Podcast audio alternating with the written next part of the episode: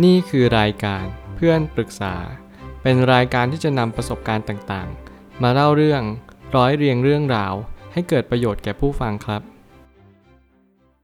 สวัสดีครับผมแอดมินเพจเพื่อนปรึกษาครับ วันนี้ผมอยากจะมาชวนคุยเรื่อง อยากให้เพื่อนมีแต่ความสุขทำยังไงดี มีคนปรึกษาว่าคือเพื่อนชอบทะเลาะกัน คนหนึ่งมันชอบบ่นชอบด่า อีกคนก็เอาแต่จะตัดเพื่อนกันควรจะทำยังไงให้มันไม่บ่นไม่ด่า ให้มันคุยกันดีๆ ให้ในกลุ่มมีแต่ความสุข คนนี้มาปรึกษาแล้วมาทำให้ผมคิดว่า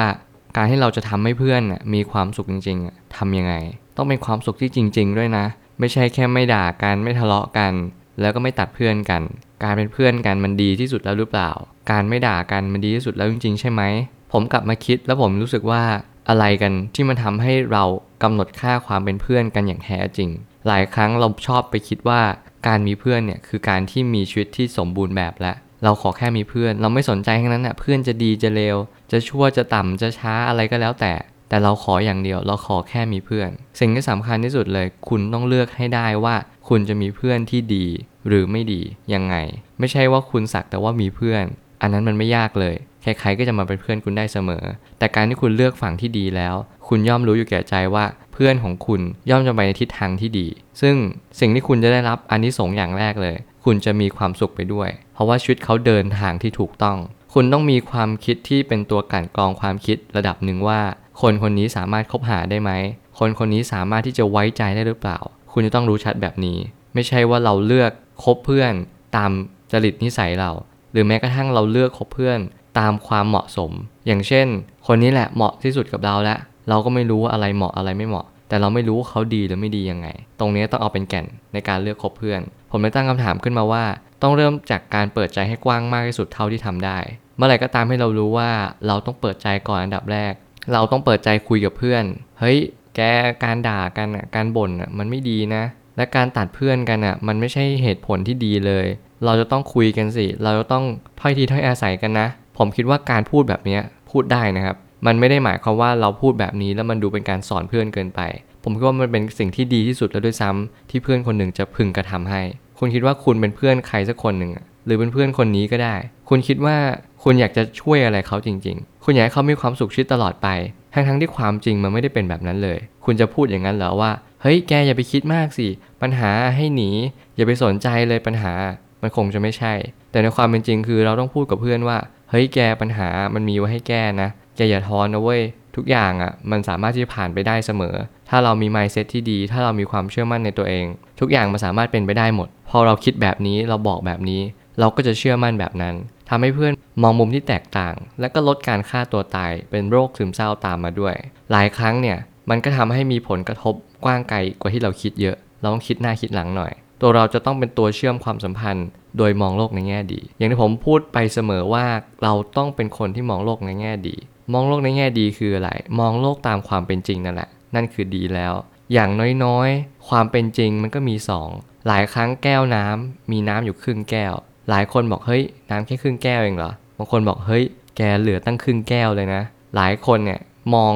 ต่างมุมกัน ซึ่งทั้งๆที่น้ำมันก็เหลือครึ่งแก้วเหมือนกัน เนี่ยคือการที่เรามองโลกในแง่ดี ก็คือมองโลกตามความเป็นจริงนั่นแหละ ไม่ได้บิดเบือนมัน แต่อย่างน้อยเรามองตามความเป็นจริงในแง่ดีได้ไหม ว่ามันมีโอกาสหรือเปล่า มันมีสิ่งที่เรียกว่าความหวังอยู่ตรงนั้นหรือเปล่า ถ้าเรามองแบบนี้เป็นชีวิตเราก็จะมีความสุขขึ้น เราไม่สามารถอยากให้กลุ่มมีแต่ความสุขได้โดยส่วนเดียว นี่ความจริงอย่างยิ่ง หลายครั้งเราอยากให้เพื่อนมีความสุขทั้งหมด แต่รู้หรือเปล่าว่าความสุขอะคืออะไร และอะไรเป็นสาเหตุให้มีความสุขขึ้นมา บางคนไม่รู้ด้วยซ้ำว่าความสุขอยู่ที่ไหน ก็ไล่ล่าตามหาไขว่คว้าหาคำตอบมา แต่ปรากฏว่าความสุขมันอยู่ในตัวเรานี่เอง คุณจะต้องบอกเพื่อนว่าความสุข ไม่ได้มีอยู่ตลอดไป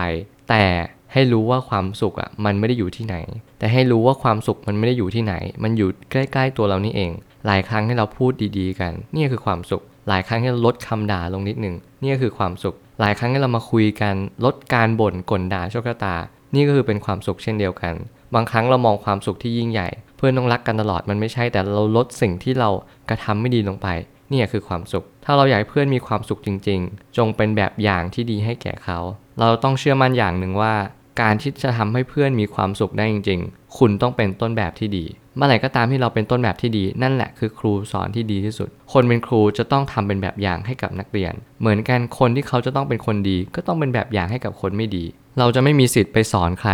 ตราบเท่าที่คุณยังสอนตัวเองไม่ได้ หรือตราบเท่าคุณยังไม่ดีเลย หลายครั้งเราชอบสอนชอบแนะนำชอบที่จะให้คนอื่นได้ดี แต่หารู้ไหมว่าหลายครั้งเจตนาเราดี แต่คุณต้องเอาเจตนานั้นมาใช้กับตัวเองก่อน เขาเรียกว่าปฏิบัติ หลายครั้งที่เราเรียนรู้เรียนรู้ แต่เราลืมการปฏิบัติและนำมาใช้ คนอื่นเขาก็จะดูถูกเรา เขาก็จะสามารถย้อนกลับมาหาเราได้ว่า เฮ้ย แกยังไม่ได้ทำเลยนะ แล้วแกจะมาสอนฉันได้ยังไง หลายครั้งเนี่ยที่เราไม่รู้เหตุผลตรงนี้ เราก็เลยตีความไปว่า เฮ้ย ก็เราอะยังไม่สามารถทำได้ แต่เรารู้นะเราอยากสอน ผมคิดว่าตรงนี้มันย้อนแย้งกัน ทุกคนที่เป็นผู้รู้ทั้งหมดนำสิ่งที่รู้มาใช้กับตัวเองก่อนเสมอ ก่อนที่จะนำไปบอกต่อ คุณต้องคำนึงจุดนี้ด้วย จะน่าเชื่อถือมากขึ้น และสุดท้ายนี้นิสัยของแต่ละคนสามารถบ่งบอกอนาคตได้ส่วนหนึ่ง สังเกตให้ได้ หลายครั้งที่เพื่อนแต่ละคนมีนิสัยที่แตกต่างกัน ผมอยากให้คุณลองสังเกตดูว่าชีวิตคนนี้จะเป็นยังไงต่อไป ลองคิดเล่นๆก็ได้ เพราะยังไง เดี๋ยวนี้มีโลกโซเชียล เราจะเห็นชีวิตของแต่ละคนอย่างละเอียดถี่วน เพราะว่าเราจะเห็นว่าเขาจะเลือกชีวิตไปทางไหน หลายคนชอบด่าชอบบน่นตัดเพื่อน ลองดูว่าเขาจะมีเพื่อนที่รักเขาจริง ๆ หรือเปล่า หลายครั้งที่เราลืมไปว่าคนทุกคนเกิดแต่เหตุ หมายความว่าเขาทำอะไรเขาก็ได้อย่างนั้นแหละ เขาบ่นเขาก็จะใช้เวลาทั้งหมดในการบ่นเขาชอบด่า เขาก็ใช้เวลาทั้งหมดในการด่าคน หลายครั้งที่เราเห็นสิ่งนี้สังเกตสิ่งนี้ และเราจะไม่ทำเป็นแบบอย่าง เราย่อมรู้อยู่แก่ใจว่าสิ่งนี้เป็นสิ่งที่ไม่ถูกต้อง คุณจะต้องไม่ทำสิ่งนั้น ผมเชื่อว่าทุกปัญหาย่อมมีทางออกเสมอ ขอบคุณครับ รวมถึงคุณสามารถแชร์ประสบการณ์ ผ่านทาง Facebook Twitter และ YouTube และอย่าลืมติด Hashtag เพื่อนปรึกษาหรือ f r ร e n d t a l k ด้วยนะครับ